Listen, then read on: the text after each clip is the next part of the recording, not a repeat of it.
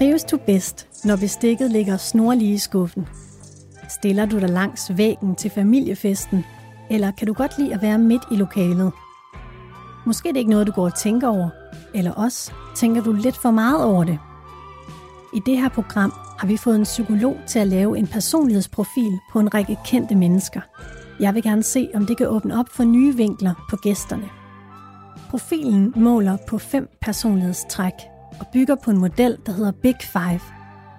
Hovedpersonerne i programmet har svaret på 240 spørgsmål, men de kender ikke resultatet af undersøgelsen endnu.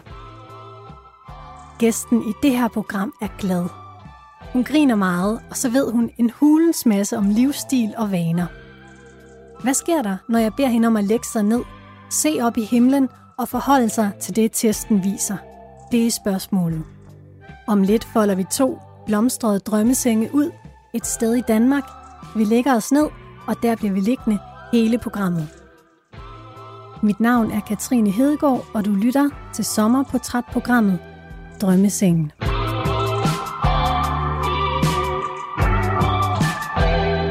Kan du godt? Ja. Er du sikker? Ja. Nå. Skal vi prøve derovre? Kunne det være? Eller om bagved, der er der måske også skygge. Altså herunder de her to? Ja. Det er det hyggeligt. Ja, ikke? Så ligger vi og kigger op i sådan et grønt tag. Ja. Meget fine blade. Det er fint. Jeg ved ikke engang, hvad det er for et træ. Nej, jeg tænker også, kan vide, men øh, de sidder simpelthen så tæt, de blade, så det ser eksotisk ud, ikke? Jo. Har du styr på, hvordan man, man øh, klapper sådan en op? sådan så de altså også ud i min barndom. Så, Jeg tror, jeg tror faktisk, øh, du lige skal have dem ind igen. Okay, så man skal starte med benene. Ja. Det er rigtigt. Det var det, der var så djævelsk. For ellers så kunne de lige pludselig forsvinde under en. Ikke? Det er det. Sådan der. Det synes jeg mere end en gang, jeg har set mine forældre ligge og rode rundt på terrassen med sådan en der klappet sammen under sig. Og så kunne man få fingrene helt vildt i klemme i de der. Super. De er meget smukke. Ja, det er det. Det er 1950'erne blomster.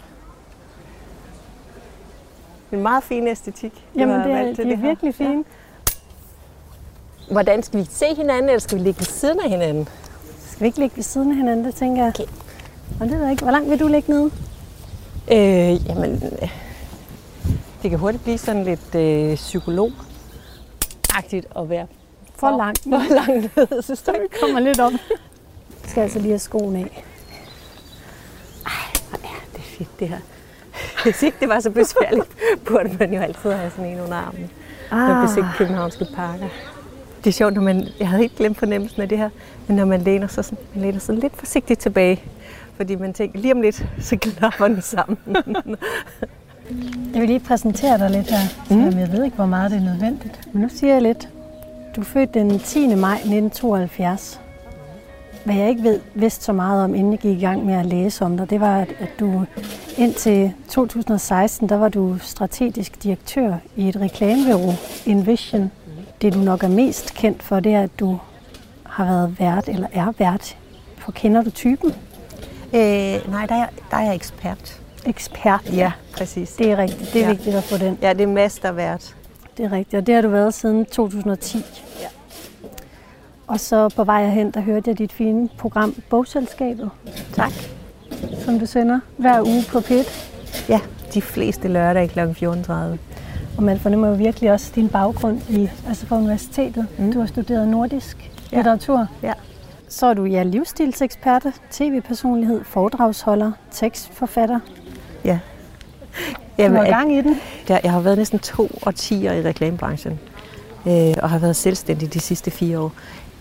Altså, jeg beskæftiger mig faktisk ikke rigtig med reklame mere, og øh, det er til at få tilbud om opgaver, strategiske opgaver, men det, jeg synes, det virkelig dejligt ikke at have kunder. jeg synes, det er så skønt at have de der korte samarbejder med foredragskunderne. Og der kan jo sagtens være noget strategisk arbejde i det også. Det giver mig jo så også, ikke at være i reklamebranchen, giver mig jo så også en hel masse mere tid til at være sammen med min familie. Privat, der er du jo mor til Kai, Mm. og du er gift med Kim Wagner. Anne, kan du ikke lige fortælle, hvor det er, vi ligger henne? Jo, vi ligger i en af de smukkeste steder i øh, København. En fin have, bibliotekshaven. En lille park, hvor der ikke kommer så forfærdeligt mange mennesker. og som har sådan lidt, jeg synes, den er sådan lidt fransk i sin stemning. Øhm, der er alle mulige typer, der mødes her, holder møder. Ikke så mange børn. Der er heller ikke nogen legeplads. Det er meget fredeligt og fint. Og jeg kommer her til med min søn. Han synes, den er lidt kedelig. Jeg synes, det er virkelig dejligt. Jeg ved ikke, om man kan fornemme, der er sådan en fin søjle, øh, en skulptur, hvor der er noget vand, der risler nedad. Der er sådan en fin lyd, ikke? Øhm, og, der er, og der er fuglesang, fordi der alligevel er så meget grønt herinde. Nu skal vi i gang med det her, Anne. Inden øh, vi to mødtes her, der har du svaret på 240 spørgsmål. det, og, det, det føltes ikke som så meget. Nå, det er jeg glad for. Der var, der var også en del spørgsmål, der, der føltes som om, det var lidt repetition. Ja, ja. Ja der er nogle gentagelser. Ja. ja. Men det, den her test gør, det er jo, at den ligesom måler på, på fem personlighedstræk, mm. som dens tese er, at vi alle sammen rummer. Ja. Og nu synes jeg, at vi skal prøve at dykke ned i nogle af de her træk. Ja, spændende. Og det er så, efter du har svaret, så helt praktisk har en computer så spyttet en masse tekst ud, som en psykolog så har analyseret på ja. og skrevet nogle sætninger til mig, som jeg vil prøve at læse op for dig, ja. og vi kan tale om det. Og, og det, som jeg tænkte på undervejs, det var sådan, okay, det, det er virkelig vigtigt at holde det intuitivt, fordi det værste, jeg kunne forestille mig, det var, hvis psykologen kom tilbage og sagde, der er altså absolut ingen sammenhæng i de her svar. Det er øst og vest, alt efter hvornår i forløbet spørgsmålene bliver stillet. Men øh, det føltes som om, at, at det var sendt roligt hele vejen igen. Hvordan gik du, prøv at fortælle lidt mere om, hvordan du gik til opgaven. Altså, hvad gjorde du? Jamen, for det første, så udskød jeg den jo virkelig lang tid. Du var nødt til flere gange at sms til mig. Jamen, så fortalte jeg min mand, at nu, den næste time, der kunne han altså ikke få fat i mig. Så sad jeg på kontoret, altså hjemme. Vi arbejder begge to hjemme. Og, øh, og så gik jeg bare i gang fra en ende af. Altså, jeg sørgede for at skabe ro omkring mig og lukkede mailprogrammet ned og Google ned og sådan noget, så jeg ikke blev forstyrret af notifikationer. Men hvorfor, hvorfor var det, du, øh, du udskød det hele tiden? Det gjorde jeg. Øh, dels fordi jeg forestillede mig, at det var en tidskrævende opgave, øh, og jeg har haft en lille smule øh, pres på. Og så det andet var, at jeg tænkte også, at det kunne blive lidt ubehageligt. Altså, at det kunne, øh, det kunne komme lidt tæt på. Og det er jo ikke... Det virker jo ligegyldigt, hvilket interview man giver, så virker det altid, som om man har vendt vrangen ud på sit undertøj og hængt det til tørre for dem, der læser det, tænker jeg. Øh, men, øh, men det er faktisk er sjældent, at jeg sådan føler, interviews bliver særlig private, eller kommer særligt tæt på. Og det tænkte jeg, det kunne der være en risiko for ved det her. Ja. At det kom lige lidt tættere på, end jeg har lyst til. Men, men hvordan kan det være, at du så alligevel til at starte med sagde ja? Det var, fordi du var så sympatisk. Og der stoler jeg også så meget på min øh, menneskekundskab. Det er sjældent, jeg bliver altså, øh, altså, irriteret eller klogere undervejs. Som regel, så kan jeg godt stole på min intuition, når det kommer til andre mennesker. Noget af det første, som den her profil den viser noget om, det er det, der hedder emotionelle reaktioner. Det er jo altså noget, der handler om, hvordan vi, vi reagerer med vores følelser i forskellige situationer. Kan du fortælle lidt om, i hvor høj grad du bekymrer dig om ting? Meget lidt. Og det er meget sjældent. Altså med mindre det er noget, der har at gøre med Kai, så er jeg stort set aldrig bekymret for noget som helst. Jeg er ikke bange for noget. Det tager sådan relativt let på livet og vågner de fleste morgener er, er glad og optimistisk. Og, øh, og det tror jeg er en, er en god egenskab at have også, hvis man øh, sådan skal være lidt halv offentlig at man ikke går og bekymrer sig om, hvad andre mennesker tænker og synes og skriver på de sociale medier. Jamen, jeg har drillet min mor mange gange med, at hun er sådan tinky-winky. Altså, hun er et menneske, som kan se det positive i en hvilken som helst situation. Vi øh, var i New York sammen for nogle år siden, og på vej hjem, øh, vi havde fået sådan pladser omgivet af små børnsforældre, og børn, som bare ikke ville sove og var ulykkelige, og og det var altså en virkelig anstrengende lang tur, og, øh, og så får vi så serveret vores aftensmåltid, som er altså mest triste flymad, man kan forestille sig. Og så siger min mor, kyllingen er dejlig saftig. og det er sådan lidt, altså, det, den der, det er sådan, jeg er opdraget også altså til. Med en mor, som er glad, en trallen, øhm, som kan være vildt provokerende, også hvis man er i den anden grøft. Ikke? Men øh, det er okay at være glad. Det, det er helt okay at, at have en positiv tiltro til fremtiden. Det der, dit navn Glade, det er du sikkert blevet spurgt om tusind gange. Men Ja. jeg er bare lidt nysgerrig. Hvor kommer det fra? Det kommer fra mit første ægteskab. Jeg blev gift med øh, min ungdomskæreste. Og det var virkelig, altså vi mødte hinanden, da vi gik i gymnasiet. Og blev så, som en af mine gamle, kloge venner sagde, nogle gange, så skal man øh, giftes, før man kan blive skilt. Altså vi gjorde alt det der med at købe hus og sætte i stand og snakke om børn. Men, men dybest set, så passede vi ikke sammen. Vi var rigtig gode venner, men vi var ikke noget match. Øh, sådan kærestemæssigt.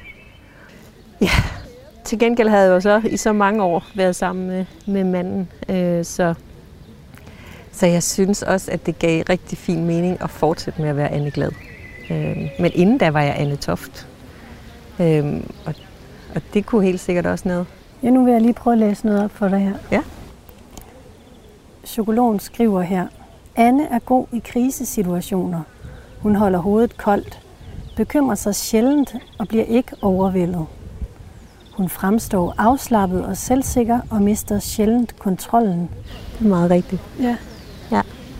Og nogle gange, jamen, øh, ja, nogle gange kan jeg måske være lige lovligt afslappet i krisesituationer. Altså lige nu, der er vi jo faktisk i en situation, hvor vi aner ikke, hvor, hvor travlt jeg får til efteråret. Nej. Og alligevel lader vi som om, at, at det skal nok rette sig, ikke? Jeg tror på, at jeg begynder at holde nogle flere foredrag igen. Men hvis ikke der kommer flere foredrag i kalenderen, så burde vi sådan set flytte nu. Altså, vi burde ændre vores liv. Øhm, og vi har, altså, vi har skåret til og skåret en masse forbrug fra, og sådan fokuseret på, hvad vi ville og ikke ville. Men det kunne godt være, at det havde, altså, min revisor ville nok have grebet det anderledes sådan, ikke? det kan være svært at arbejde sammen med sådan en som mig, hvis man selv er en, en mere bekymret type. Der står her, Anne. I nogle tilfælde kan Anne undervurdere risici, risici og konsekvenser i sin tro på, at alt nok skal gå. Ja. Hun vil nogle gange give efter for sine umiddelbare behov. Hvordan har du det med at, altså, med at få tilfredsstillet dine umiddelbare behov? Er det noget, der, der fylder meget for dig? Eller? Ja, øh, jeg vil sige, at jeg har fået mere styr på dem i takt med, at jeg er blevet ældre. Øh, fordi jeg er jo også topdisciplineret. Jeg er glad for, at jeg har mødt en mand, som er lige så øh, styret af sine umiddelbare behov, som jeg selv er. Endelig. altså, åh, det tog lang tid at møde ham, ikke? Hvad kunne det være for nogle umiddelbare behov? Jamen, altså alt inden for sanselighed, og have lyst til at, at, at, at kysse hele natten i stedet for at sove, eller have, have lyst til at åbne en flaske champagne på en tirsdag. Og i gamle dage, der øh, var jeg nok mere tilbøjelig til også at, på en uhensigtsmæssig måde give efter for mine umiddelbare behov. Men nu, Hvad, hvad kunne det være? Jamen, det kunne måske også være at kysse med den forkerte på det forkerte tidspunkt, eller altså have svært ved at finde dødens smalle sti, hvis jeg var i et parforhold eller sådan noget. Og det falder mig utrolig let nu. Jeg synes også, at jeg i 30'erne har, har drukket mere end godt var. Altså givet den for meget gas, for meget fest, øh, gjort for meget, som jeg havde lyst til. Og nu kan jeg slet ikke holde til mit liv, hvis ikke jeg er sådan rimelig disciplineret. Og så længe man er opmærksom på at nyde de ting, man så tager, så gør det heller ikke noget, at man nyder. Det er først, hvis når man begynder bare at, altså uden, altså uden blik for, hvad det er, man er i gang med, bare at rive ned fra alle hylder, så bliver det jo, altså så begynder det at blive tyngende, ikke? Jeg synes, den måde, du og Kim mødte hinanden på, den er sådan meget koncentreret af det her med, at I begge to er styret, som du fortæller, i jeres udebare behov. Vil du ikke prøve at fortælle den meget romantiske historie? Jo. Jamen, apropos umiddelbare behov, dengang var jeg stor ryger. Øh, jeg kommer aldrig til at ryge en cigaret igen, for jeg kan, ikke, øh, jeg kan simpelthen ikke styre det. En cigaret, så er jeg sikker på, at jeg er hugt for evigt. Jeg er foranværende ryger, men jeg sad altså på en bænk i Botanisk Have og røg, da han fik øje på mig. Det var sol og, og mildt. Og, øh, og så fik vi øjenkontakt sådan på vej ud af parken, og, og han altså han kom der tit, men var der kun den dag, fordi han havde misset sit tog fra Nørreport øh, og skulle vente en hel time. Han skulle besøge sine forældre til søndagsmiddagen. Og jeg var der egentlig også øh, for første gang i 10 år eller sådan noget. Så det var virkelig, øh, der var mange ting, der skulle falde på plads, for at det møde kunne, kunne lade sig gøre. Og han skrev en, øh, en mail efterfølgende, hvor jeg godt kunne regne ud, at det måtte være ham, den der pæne mand i cowboytøj, der havde, der havde skrevet den. Hvad skrev han? Jamen, han skrev, at han, øh, at han havde set mig, og øh, nu vidste han slet ikke, om jeg var til, til den slags, men, men ellers så synes han, at det kunne være sjovt at mødes, og så legnede han sådan forskellige muligheder op, om det skulle være en øl på en brun bodega, eller et glas vin på en, fransk bistro, eller en kop kaffe på... Øh, og så, så, så han var sådan, altså, han viste øh, indsigt, og Og hvad for et setup valgte du så? jeg valgte en, altså noget, der minder om en brun bodega, men som dybest set er en, en, ja, en tjekket bar i forklædning. Ikke? The Lock Lady øh, i det indre København. Ja. Men brunt. Ja, der er brunt. Ja. Og normalt så, der var, han er jo ikke den eneste menneske nogensinde, der har skrevet til mig, men jeg plejer sådan set at bare ignorere det. Øh, men, Altså bejleren, der skal Ja. til dig. ja, men, men, øh, men hvor bejler typisk er skrevet på Facebook, det får man altså ikke. Altså, det, det ved jeg ikke. Det synes jeg ikke er særlig flot. Men han havde fundet min arbejdsmail øh, og, og skrev en mail til mig der, som jeg så læste det søndag eftermiddag.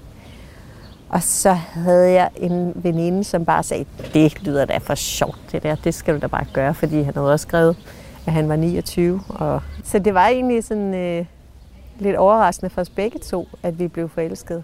Altså det var også en overraskelse for Kim, at jeg sagde ja. og det var så heldigvis først der, han googlede, hvornår jeg var født. Ikke? Jeg sidder og kigger på øh, den kvindelige gartner, der går rundt og ordner haven. Enten så har hun en virkelig cool tatovering, eller også har hun bare fået noget olie på armen. Det er virkelig svært at sige herfra. Det er slet er meget abstrakt maleri der. Nå, der ja. Ja. What's what? Det må næsten være noget olie. Ja, ikke? Altså, det vil passe bedst med olien, men det er svært, når mennesker er i uniform. Ja. Og vide, I hvem de er. hvem de er. Ja, præcis. Så er der ikke, der er ikke, så er der ikke så mange markører tilbage. Jeg synes, vi skal gå lidt videre Mm. og tale lidt om det, som den her profil også måler på. Det er det, der hedder ekstroversion. Ja. Som handler om, hvordan vi agerer i sociale sammenhænge, og hvordan vi det hele taget har det i sociale sammenhænge. Det er jeg meget spændt på at høre. Hvordan har du det i sociale sammenhænge? Øh, jamen, jeg, jeg synes, jeg har ændret mig meget øh, i årenes løb, fordi hvis du havde spurgt mig for 20 år siden, så ville jeg sige til dig, jamen, jeg er det mest ekstroverte menneske i hele verden. Jeg nyder andre mennesker. Jo flere, jo bedre. Jeg kan slet ikke få nok af at tale med andre. Øh, og nu har jeg det måske mere sådan, at øh, jeg kan godt lide at være rigtig udadvendt i mit job. Men når jeg ikke er på job, så kan jeg faktisk rigtig godt lide, at der sker meget lidt. Hun er ikke så social, som andre måske tror, og foretrækker mindre forsamlinger. Ja. Hun arbejder godt alene. Ja, det er rigtigt. Jamen, det er jo beskriver meget godt den fornemmelse af at være introvert i en ekstrovert krop, ikke? Hvordan vil du beskrive dit aktivitetsniveau? Det har været ekstremt højt. Altså, jeg har virkelig nået meget, og lavet meget, og arbejdet meget. Nu, øh, jamen, det er jo stadigvæk højt. Altså, fordi når, planen er, når, når vi to er færdige med at snakke, så henter jeg Kai i vuggestuen, ikke? Og så, så cykler vi til Zoologisk Have. Altså det er tirsdag, vi kunne også bare tage hjem og bygge legoklodser, ikke? Men, øh, men jeg vil sige, det er blevet væsentligt lavere. Øh, men jeg laver jo rigtig mange ting sammen med ham, også fordi jeg synes, det er sjovt. Ja. Er ord? Nu, What's the nu, verdict? nu står der her. Anna er meget energisk og har et højt aktivitetsniveau. Hun ønsker indflydelse og fremstår tydelig og beslutsom, hvilket ofte vil placere hende i en lederrolle. Mm. Men jeg har også været leder og, øh, og medejer af virksomheder, sådan noget, siden jeg var et par 30, 35. Men det er jo også, det er jo også det, der gør... Og inden da, der var jeg så formand for en brancheforening og sådan noget. Jeg, jeg, er sådan, jeg er elevrådsformand, ikke? jeg, jeg synes jo, det er spændende at være med til at træffe beslutningerne. Det skræmmer mig ikke at, at, at være leder. Jeg er ikke nogen særlig god leder. Det er så en anden ting. Fordi jeg er alt for, for impulsdrevet til at, at, at få lidt omsorgsfuld. Øh, der er nogen, dem der er ligesom mig, de elsker mig som leder, og dem, som er altså, mere skrøbelige, de synes, jeg er forfærdelig, tror jeg. Men det med at udvikle ting og få ting til at ske. Og, øh, og, og det kan jo være hvad som helst, og det kan være alt fra stable julefrokosten på benene til øh, at sørge for, at der sker en udvikling i, i vuggestuen. Altså, det, er jo, det er jo sådan, man også får et sjovt liv, hvis man godt kan lide indflydelse. Ja. Samtidig er hun positiv og kommer nemt og ofte til at le, hvilket har en smittende og imødekommende effekt på andre. ja, det er jo også en afvæbnende. Altså, det, det kan jo tage brøden af nogle situationer, ikke? Ja. Tage brøden af nogle spørgsmål. På et tidspunkt, der tænkte jeg også, at det var en, øh, et, at det var en måde, at, at, at jeg, var, jeg kunne være bekymret for, om jeg fremstod useriøs. Fordi øh, det var også er til nogle øh, især ældre kvinder, der skriver til mig, om jeg ikke kunne holde op med at, at grine så meget. Skide irriterende. Og vifte så meget med hænderne også. Det er også en, det er også en måde at være meget... Skriver de det til dig? ja, ja. Øhm, altså, men, men jeg er ikke... Øh, altså, jeg, jeg tror, jeg synes selv, at der er en rigtig fin balance mellem det meget alvorlige og det, øh, og det meget lattermilde. Der er måske en snært af noget overfladisk i. Altså, den der lethed, øh, som, som jeg også har i mig, og som fylder så meget. Letheden? Ja. At letheden og overfladiskheden er hinandens følgesvende. Vil du sige, du er overfladisk? Det vil jeg jo nøde sige. Men i nogle sammenhænge kan jeg måske godt være overfladisk. Skal vi sige, er mindre overfladisk nu, end jeg var for 10 år siden. Hvad for øh. nogle sammenhænge kan du være overfladisk i? Jamen, det kan være i... Det er ikke i alle relationer, jeg investerer en hel masse. Altså, jeg kan sagtens være i nogle sammenhænge, hvor jeg ikke øh, øh, bringer hele mig selv med, fordi det er også for, for hårdt. Jeg, jeg håndplukker mere øh, mine dybe relationer. Og jeg ville pege på 50 venner i gamle dage, som var enormt vigtige. Så er det mere en håndfuld nu. Samtidig med, at jeg kan altså sagtens være i selskab med gode venner og have det virkelig dejlig aften, uden at vi for alvor har talt om noget meget vigtigt. Øhm, og det synes jeg også er helt okay, altså at, at bruge den ventil. Det behøver ikke være, være tunge samtaler, for at det er gode samtaler. Hvordan har du valgt dine venner? Altså, hvad er det for nogle kvaliteter, dine venner har? De er indsigtsfulde, de er kærlige, og de er, øh, og de øh, er skarpe. Altså, de siger sjove ting, og de er sprogligt skarpe. Øh, og de er gode til at se andre mennesker også. Og så er de, altså, jamen, så er de jo også nogen, jeg har grinet rigtig meget sammen med. Altså, hvordan tror du, øh, danskerne opfatter dig? Ja, jeg tror, de tænker, at jeg er øh, seriøs og fagligt dygtig. Og så, øh, jamen, så tror jeg også, de tænker, at jeg er sød og, og smilende og nem øh, og omgængelig. Ikke? Jeg tror ikke, de tænker, at jeg sådan kan vise klør og, og være en, en rå bandit også nogle gange. Øhm, kan du det? Være en rå ja, bandit? Ja, det kan jeg sagtens. Jeg kan være ganske skarp. Øhm, men, men det går ikke, altså, så, hvis jeg er meget skarp på tv, så bliver det skåret fra, fordi det skal jo helst være godt selskab. Ikke? Så jeg tænker, jeg er sådan lidt ufarlig. Mm. Ikke? Altså, øh, jeg, hvis jeg var selvoptaget, så ville jeg sige likable, men jeg tror lige så meget, det handler om, at jeg er ufarlig. Jeg siger sjældent noget, som provokerer folk dybt. Og så, og så er det jo meget lidt, jeg, jeg sådan ligesom selv sidder og bidrager med på de sociale medier, hvor jeg er ude med riven. Altså, det, det er slet ikke min platform. I øh, Alt for damerne, der har du givet mange interviews. I 2018, der sagde du, i forhold til Kim, det er vildt nok, at jeg finder en mand, som matcher mig og giver mig modspil, og som ikke er bange for mig, eller har mindre værtskomplekser. Så hvordan kan det der med at være bange for dig, har du, har du oplevet, at folk har været bange for dig? Jeg prøver at have det der noget af en mundfuld. Altså, og, og sådan binde an med en dame, som er så eksponeret. Øh, hvor hele din familie har i forvejen en holdning til, hvem hun er og hvordan hun er. Øh, hvor som, som tjener sikkert flere penge, end du nogensinde selv kommer til. Ligegyldigt om du er en 50-årig mand, eller en, og som, øh, og, som har, jamen, kommer kørende i en stor bil og med det store CV. Og, jamen, der er der masser af mænd, som har været eller masser. Der har jo ikke været masser af mænd, vel? Men der har der været nogen i tidens løb, som har følt sig troet. Ja. Og jo også troet af, at jamen altså, det er også, at når man, det er jo en mærkelig ting, ikke? Men man bliver meget attraktiv af at være på tv. Det er virkelig underligt. Men det betyder også, at nogle af de bejlere, der kommer, altså, det er sådan nogle nationale helte nærmest, ikke? Ja. Og så, og så skulle, skulle matche det. Altså sådan, ikke være bange for det heller. Det er da også, altså, det er da også virkelig fedt. Der, det, det, det kræver da sin mand at, at, at, at ligesom bide an med det. Har du haft nationalhelte bejlere? Det synes jeg da. det synes jeg bare, vi lader ligge der. Men jeg har aldrig, jeg har aldrig sådan, synes, det var særlig attraktivt, at en mand var, var velhavende eller berømt. Nej. Det har jeg ikke tændt på. Men hvordan kan det være, at du selv kommer med den kæmpe pakke? Altså, bruge sig sådan frem i verden. Hvad, hvad er det, du, du vil?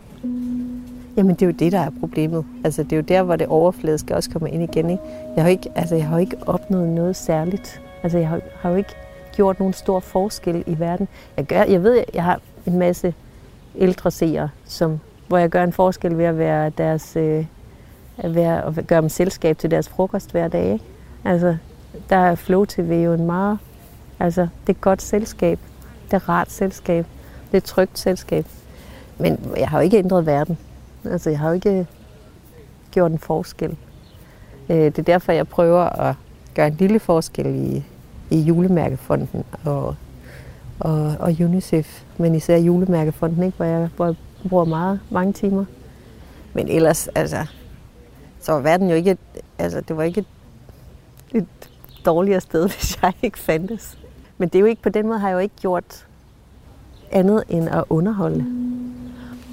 Jeg er bare interesseret i, hvad, altså, hvad det er, der har gjort, at du har søgt i den retning.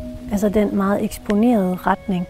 Ja, men det, jeg vil så sige, jeg, jeg, altså, jeg kan jo godt lide at stå på en scene. Jeg kan godt lide at blive fotograferet. Jeg kan godt lide spotlight i hovedet og sådan noget. Det synes jeg er sjovt. Jeg kunne måske også være blevet skuespiller, hvis jeg havde fået lov til at forfølge sådan en barnedrøm. Ikke? Mm. Øhm, men det var altså ikke det her, jeg gik ind i. Da jeg begyndte at lave Kender typen, der var ikke noget, der hed sociale medier på den måde, som eksisterer nu. Der var øh, 25 minutter øh, mandag aften otte gange om året. Ikke? Nu bliver du sendt tre gange i døgnet. Der ligger 20 sæsoner tilgængelige på, øh, på DRTV. Det er eksponeret på en helt anden måde. Det er ud over alle platforme. Det er jo nærmest det mest sete program på DR1, ikke? Ja, sammen med, øh, med Bagdysten og, og i gamle dage X-Factor og sådan noget, ikke? Ja. Men det er helt vildt, så mange seere det har. Overraskende mange, det kan blive ved med at holde. Altså, hvis jeg havde vidst, hvordan, altså hvor vildt det var, så kunne det godt være, at jeg havde, jeg havde tænkt mig om en ekstra gang. Det var nok, det var, jeg var nok hoppet på under alle omstændigheder, ikke? fordi det også bare har været enormt sjovt. Altså det, det, det er en vild ting at være så eksponeret alligevel. Ikke? Det var sådan skældsættende, for det er snart mange år siden, men der var en, der tog mobiltelefonen frem, der var i svømmehallen. Og jeg var sådan lidt, nej, nu stopper det. Så jeg har ikke været i en svømmehal siden. Som skulle tage et billede af dig, eller hvad? Ja, som synes, og, og som egentlig heller ikke... Jeg synes næsten, det værste var, at hun heller ikke helt forstod, hvad det var, jeg blev sur over. Og det var inde i omklædningsrummet? Ja. Ej, jeg havde undertøj på, ikke? Men alligevel. Det var simpelthen så grænseoverskridende. Øhm, og der var bare sådan, jamen der må jeg også bare, der er bare nogle ting, jeg ikke kan. Og det er jo fair nok. Men der er godt nok også mange ting, jeg ikke kan. Ja, også det her med, at du siger, at, øh, at du faktisk mere brug for at være alene, end du måske lige ja, giver udtryk for. Ikke? Så det der med at gå rundt i det offentlige rum, det kan da også være noget af en mundfuld så. Ja, og det er jo ikke, altså i, øh, i det indre København er det jo ikke så slemt. Øhm, men der kan være andre steder, hvor det, var det lige uh, lidt voldsomt. Det, som profilen, det næste, den måler på, det er åbenhed. Mm. Hvordan har du det, når andre mener noget andet end dig selv?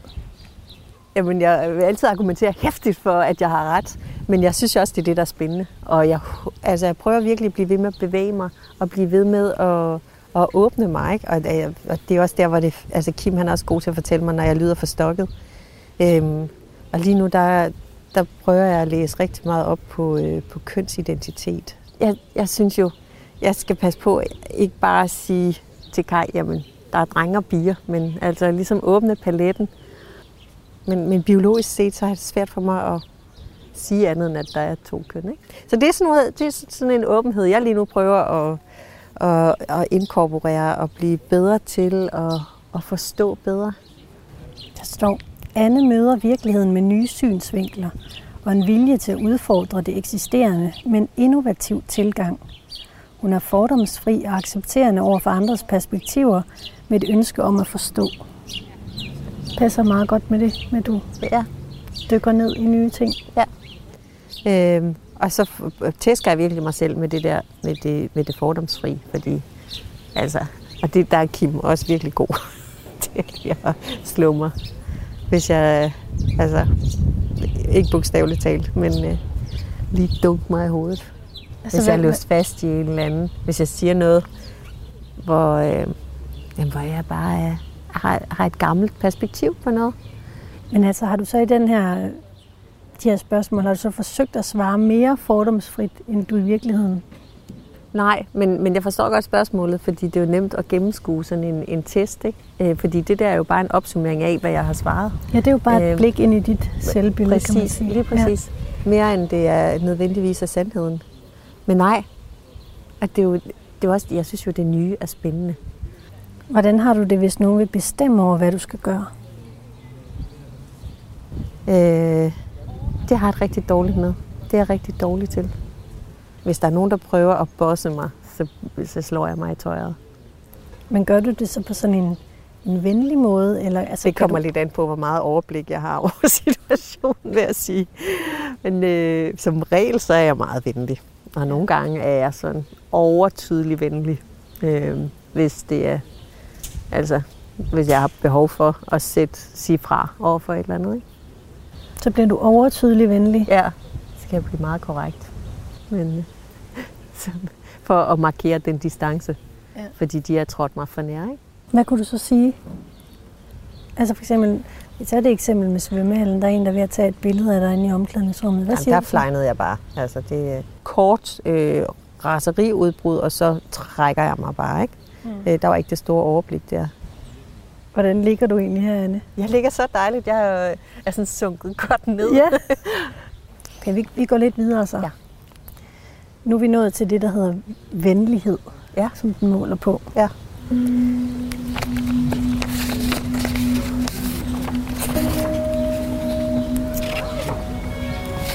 Hvordan har du det, når nogen retter kritik efter dig? Jeg er blevet meget bedre til at lade det fare. Altså, jeg kan huske den første dårlige anmeldelse, jeg fik.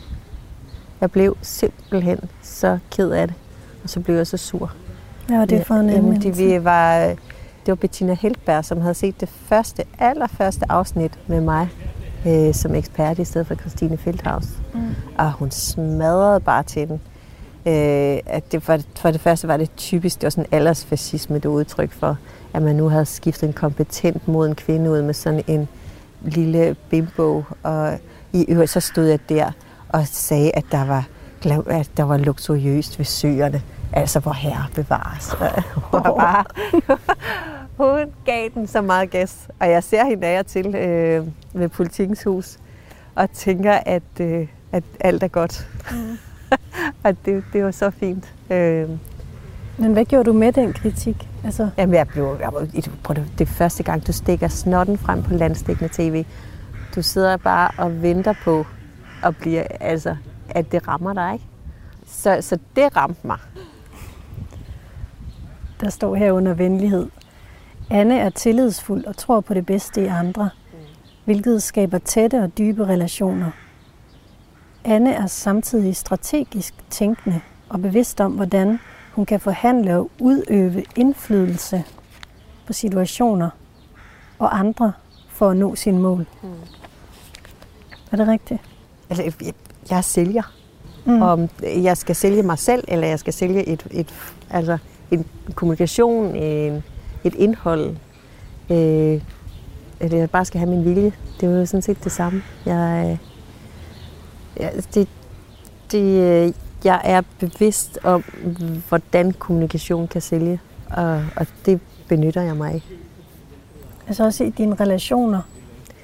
Ja, i nogle relationer vil jeg sige, jeg har ikke sådan vildt meget held med at, at, at, at prøve at snøre Kim. Altså, det er jo ikke sådan. Øh, men det er da klart, at hvis, øh, altså, hvis jeg skal, jeg kan lige så godt prøve på alle måder at sørge for, at du også synes, at det er en rar situation at være i. Jeg får ikke noget ud af, hvis du synes, at jeg er altså, svær, eller altså, højrøvet, eller jeg, jeg bliver nødt til at bidrage med min del af, af den her situation, mm. for at du også er komfortabel og tryg og afslappet i det. Så godt kender jeg jo ikke dig på forhånd, men der er ingen grund til ikke at, at være venlig over for dig, og, og prøve at bygge dig op, øh, så vi kan skabe det bedst mulige produkt sammen. Hvordan bygger du mig op så? Det gør jeg ved at være åben fra det øjeblik, jeg møder dig, og ved at, øh, og, og få øjenkontakt, og, øh, og, og, og, sådan, og, og tydeligt vise dig, at, øh, at jeg kommer med fred, og, og, har, øh, og har de bedste intentioner. Øh, ikke at være, øh, altså, være besværlig i forhold til at altså, være med på lejen, og nu gør vi det, og jamen, prøver at finde øh, mødepunkter, og ja, sige til dig, jeg synes, du, du er smuk, og, og hvad vi ellers fik have talt om i løbet af de første minutter, ikke? Ja. Hvordan har du det med at konkurrere? Det har jeg det strålende med. Jeg elsker at gå til eksamener, og, øh, og så har jeg jo bakket ud af alt, hvor jeg ikke havde en chance. Altså, jeg har ikke, jeg har ikke dyrket sådan noget holdsport med bold nogensinde, for det er eklatant dårligt til. Det er jo ikke svært at vinde, når man selv vælger sine konkurrencer. Hvad er det for nogle konkurrencer, du gerne vil vinde? Jeg har egentlig ikke noget stort behov for at være den bedste, men jeg har behov for, at jeg gør det rigtig godt. Altså det er ikke, øh, det er sjældent, der er egentlig nogen, jeg skal konkurrere med. Men jeg har behov for at vide, at de synes, det var, øh, at de synes, jeg er en virkelig dygtig foredragsholder. Jeg har behov for at få fem stjerner hver gang. Ikke? Det irriterer mig, hvis, ikke, øh, hvis der er nogen, der ikke er tilfredse med det produkt, jeg har leveret jeg vil meget hellere have, at, jeg vil meget hellere være bred. Altså jeg vil meget hellere ramme mange og mm. ramme dem rigtigt, end at, at lyde som om jeg er den klogeste i verden. Jeg prøver altid at være øhm, at, at være mine lytteres og seers også advokat. Altså stille de dumme spørgsmål og sådan noget. Altså det er jo ikke sådan, jeg er bange for at fejle. Men øh, det vil være virkelig et overraskende træk fra min side, hvis jeg meldte mig ind i en fodboldklub. Der står, Anne befinder sig godt i et konkurrencepræget miljø. Så står der også, at øh, du har tillid til dig selv og modtager gerne ros for at tale om egne præstationer. Men det er også, synes jeg, en kvindelig svaghed. Øh, mænd er meget bedre til at sætte ord på, hvad de er gode til. Og, øh, og, og huske at nævne deres egne succeser og sådan noget. Hvis man ikke selv fortæller, hvad man er god til, så får man aldrig de opgaver, som passer godt til en. Mm. Øh, man kan ikke sidde og vente på, at der er andre, der opdager, hvad man er god til. Så derfor er jeg ikke så bange for at, at sige, at jeg er også... Jamen, jeg er, en, jeg er virkelig god til at lytte, når jeg interviewer. Mm. Altså, god til at samle op på, hvad folk egentlig siger. Øh, jeg er god til at åbne andre mennesker. Øh, eller jeg er god til at huske tal. Mm. Nu er vi nået til det sidste punkt. Det hedder samvittighedsfuldhed. Ja. Tænkte du nogensinde på, om jeg, om jeg ville, altså om jeg ville bakke ud? Var du usikker på det? Nej, ikke da du først havde sagt ja. Jeg kunne godt høre, at når du, når du siger ja til noget, så bakker du ikke ud af det. Nej, det er godt. Men jeg lå da godt nok hænge længe. Det plejer, jeg plejer ikke at, at være så samvittighedsløs. Øh, men, men det er fuldstændig, altså jeg er, jeg gør, hvad jeg, altså jeg holder, hvad jeg lover, og jeg, øh, og jeg får mine ting færdige til tiden. Man kan regne med mig, man kan stole på, min, øh, at jeg overholder mine deadlines. Jeg vil hellere have, have en nerve, der står og vibrerer i tændingen, og, og øh, konstant susen for det ene øh, øre, end jeg vil overskride en deadline. Øhm. Men hvordan kan det så være, at du lod mig hænge? Jamen det var fordi, at jeg havde jo også sådan lidt, ja, men der er jo tid nok. Det er jo bare en psykolog, der lige skal kigge på de her øh, ting, og så skal du bare lige have et par dage. Du skal heller ikke have alt for lang tid, fordi så går du bare... Det skal være umiddelbart og intuitivt, ikke? For os begge to. Så det var sådan en, en kalkuleret ting, at det var ikke... Jeg lod der hænge, men der var jo stadigvæk over en uge, da jeg havde svaret. Hvad er det, du gerne vil opnå med dit liv, Anne? Ja, det er et virkelig godt spørgsmål. Og et spørgsmål, som jeg stadigvæk stiller mig selv. Jeg vil rigtig gerne være glad og tilfreds og i øh, harmoni med min familie. Det er en ambition hos mig øh, at, at skabe en, øh, en god familie. Og det tog lang tid for Kim og og mig at nå frem til det der med, øh, altså jeg havde det sådan, jamen, hvis der er bare den mindste risiko for, at, at vi to ikke er sammen for evigt, så skal vi jo ikke have et barn. Og jeg var sådan, jamen der gives bare ikke sådan nogle garantier. Det findes ikke. Det kan man ikke. Det, det vil være en løgn, for det er der ingen af os, der ved, hvad fremtiden bringer. Men vi kan gøre os umage med, at, at det bliver sådan, men der er ingen garantier. Det havde jeg ellers, jeg havde, det var ellers en meget sådan fast øh, låst tanke øh, hos mig. Så jeg gør mig umage med at skabe en god familie og være en god livsledsager for Kim, en god sparring, en god mor. Så synes jeg, så har jeg, så begynder jeg også ligesom kan se et, et formål med, at jeg er her. Men inden jeg mødte Kim, havde jeg heller ikke tænkt mig, at jeg skulle sætte det der aftryk på verden, som, som hed at forplante mig. Det havde jeg jo ingen altså, planer om. Men han var slet ikke i tvivl om, at han skulle have en familie. Der står her, at Anne er målrettet, og det betyder meget for hende at opnå succes med det, hun laver. Hun har høje ambitioner for sig selv og kan have en tendens til at tilsidesætte andre ting i livet for at indfri dem. Hvad tilsidesætter du? Altså de sidste par år er til sidst øh, stort set alt socialt samvær. Altså hvis det er meget begrænset. Øh, hvor meget vi når at være sammen med venner. Øh, vi når at være familie, og vi når at være øh, og, og, og udvikle vores øh, jobs.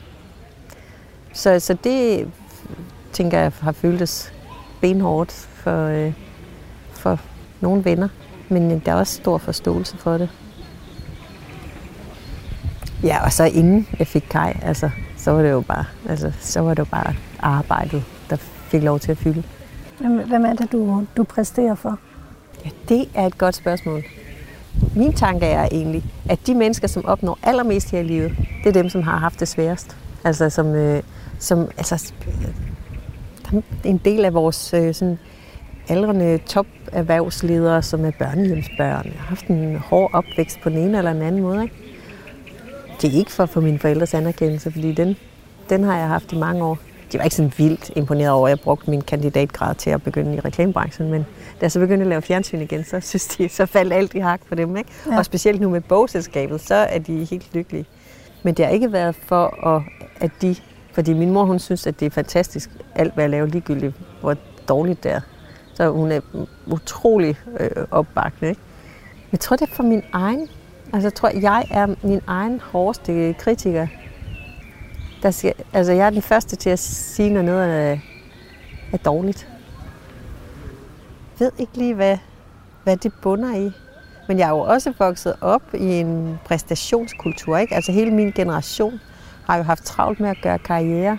og vise, øh, måske fordi vi er vokset op med sådan en øh, som homogen, øh, sådan, altså i det der 70'er miljø, hvor alle var lige, og altså at og, og, og udpræget ikke konkurrence-minded. Måske det derfor blev endnu sjovere for os at være rigtig kvinder, og, og altså fordi vi var vokset op i sådan en kønsneutral opdragelse, og så også virkelig øh, skabe eliter og hierarkier og sådan noget. Så jeg tænker også, at jeg i høj grad er et produkt af min tid. Der står her, Anne træffer hurtige beslutninger og handler uden at fortabe sig i detaljer. Dette kan medføre utilsigtede konsekvenser og manglende opbakning fra andre. Ja, jamen det er jo det. Altså, det er jo der, hvor altså, der kan lige blive sådan lidt trumleagtig, fordi nu skal vi også videre. Vi kan jo ikke sidde her helt, altså sætte i gang, ikke? Øhm, og det er jo ikke hensigtsmæssigt, fordi det, det er ikke alle mennesker, der er ligesom jeg er. Jeg synes, det er den fedeste måde at blive sendt ud i verden på.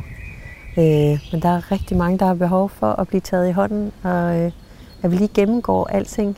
Der er sådan et, et interessant øh, afsnit i testen, som jeg godt lige vil prøve at spørge lidt nysgerrigt ind til. du, du har svaret på spørgsmålet, er parat til at manipulere med folk. Så har du skrevet, det er du enig i. Mm. Hvem, hvem, hvem mener du med det? At jeg er parat til at manipulere? Ja. Det er jo, at lave tv er jo manipulation. Mm. At kommunikere, det er at manipulere folk til at være modtagelige over for mine synspunkter, over for mit blik på verden. Al kommunikation er manipulation. Jeg kan ikke arbejde med markedsføring og føle dig for fint til at manipulere. Du skal bare være bevidst om, du gør det. Og så skal du være etisk, når du gør det.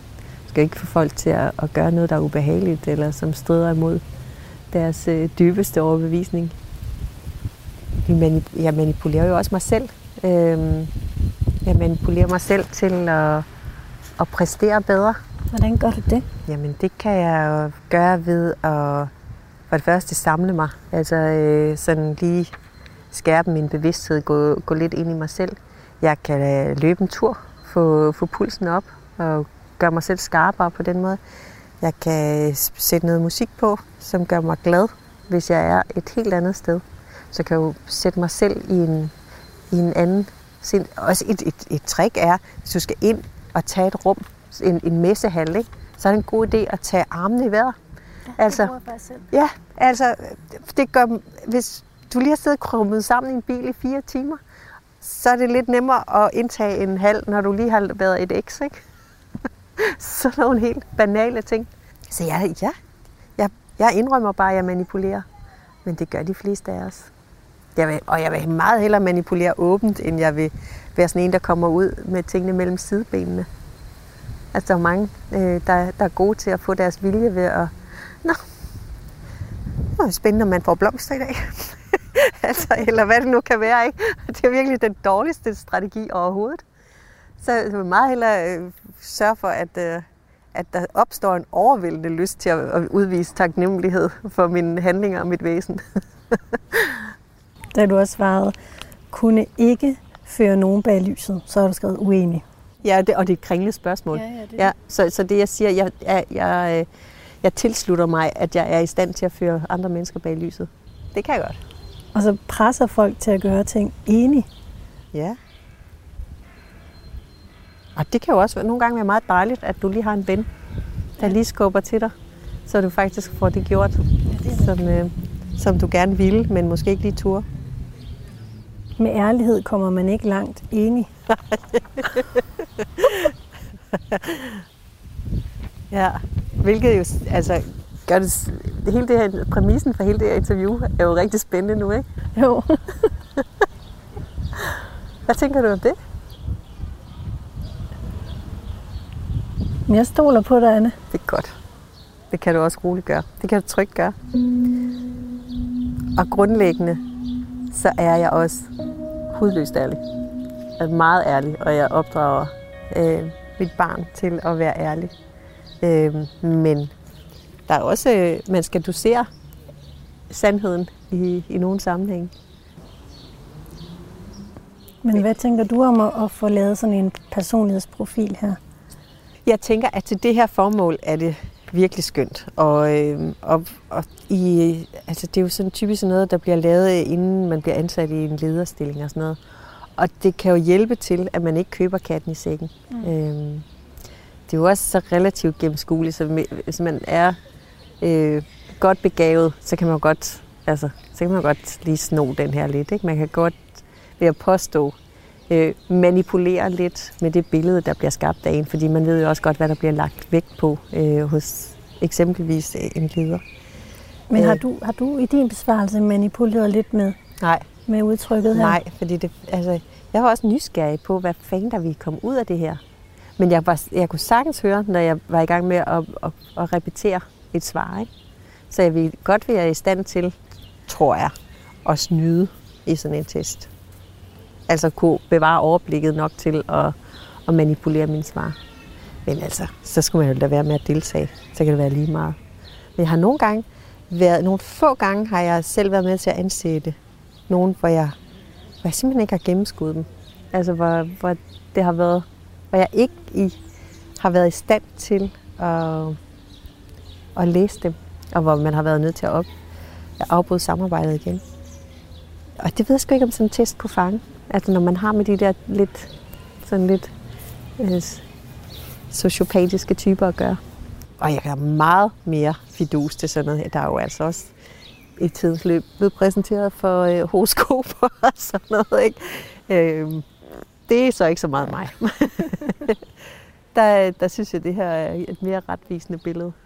Hvad tænker du om det, jeg har læst op her? At, altså, har det været noget, du kan identificere dig med? Eller Ja, bestemt. Ja. Absolut. Jeg synes, det har været meget præcist. Jeg synes, det er meget fint kommet rundt om, hvem jeg er, og hvor mine øh, svagheder også ligger. Ikke? Det er måske nemmere, fordi jeg har jo kigget på mig selv udefra, med det blik, der mange gange tidligere. Ja. Man lærer jo også sig selv godt at kende igennem de her forskellige typer af tests og evalueringer og erhvervspsykologer og coaching og hvad man bliver trukket igennem i sådan et ledelses øh, altså som del af en ledergruppe. Men leder Anne kender den brede danske befolkning ikke? Nej. Tror du, der er noget overraskende? Altså, tror du, den her profil viser noget overraskende i forhold til, hvem du viser, du er på skærmen? Det tror jeg da bestemt. Men jeg tror ikke, folk de kender mig særlig godt. Jeg tror, der er mange, der har en fornemmelse af, at jeg er ligesom de selv er. Mm. Altså mange forskellige typer, der har en fornemmelse af, at jeg er ligesom de selv er. Og det er jo det, det stærke ved fjernsyn også, ikke? Mm. Den der spejling. Men det var heller ikke en, øh, noget, jeg har gjort et stort nummer ud af. Altså på et tidspunkt valgte jeg jo at sige, nu vil jeg have et mere behageligt liv. Nu vil jeg være selvstændig og selv bestemme mine arbejdsopgaver, mine deadlines og mængden af arbejde. Øh, og jeg tror, folk de forestiller sig jo at have levet af, jeg kender det typen i alle årene. Altså jeg foreslog, at der skulle stå, øh, at, altså jeg sagde, jeg havde lidt svært ved at tage den der forbrugerekspert, eller øh, livsstilsekspert på mig, fordi det var sådan et det var sådan en gratis omgang. Alle mulige kalder sig livsstilseksperter, og hvad fanden er det for noget, ikke? Og det er jo et begreb, der er opfundet af kenotypen. Så, øh, så jeg synes, der skulle stå reklamedame, eller direktør, eller... Øh, men det synes de ikke. Altså, det var vigtigt for produktionen, at det fortsatte med at være i øjenhøjde. Det var, det var også noget med at... Altså, men selvfølgelig skulle der stå livsstilsekspert. Det er jo det, som det program handler om. Det er det, der giver mening. Og jeg har omfavnet livsstilsekspert sidenhen, ikke? fordi det forstår folk. De har en eller anden forestilling om, hvad det er. Vi er, ved, vi er ja. faktisk færdige nu, Anne. Godt. Det er vi. Det er dejligt, du gav dig tid til at ligge her sammen med mig på de her blomstrede senge. Det har været en udsøgt fornøjelse, Katrine. Det er jeg glad for. Skal vi så ikke pakke dem sammen? Jo. Har du også styr på, hvordan man gør det? Kan du, det er, samme, er, der, er der et trick? Samme procedure okay, som den, bare, vi bare en anden vej? Ja. Godt, det kan jeg godt finde ud af.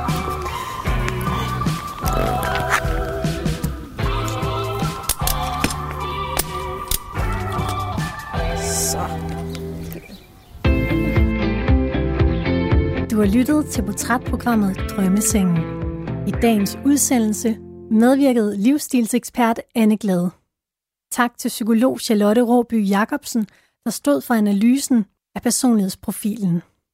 Og tak til Hogref Psykologisk Forlag, der har givet os adgang til den her NeoPi 3 personlighedsprofil, som vi bruger i alle programmerne. Mit navn er Katrine Hedegaard. Tak fordi du lyttede med.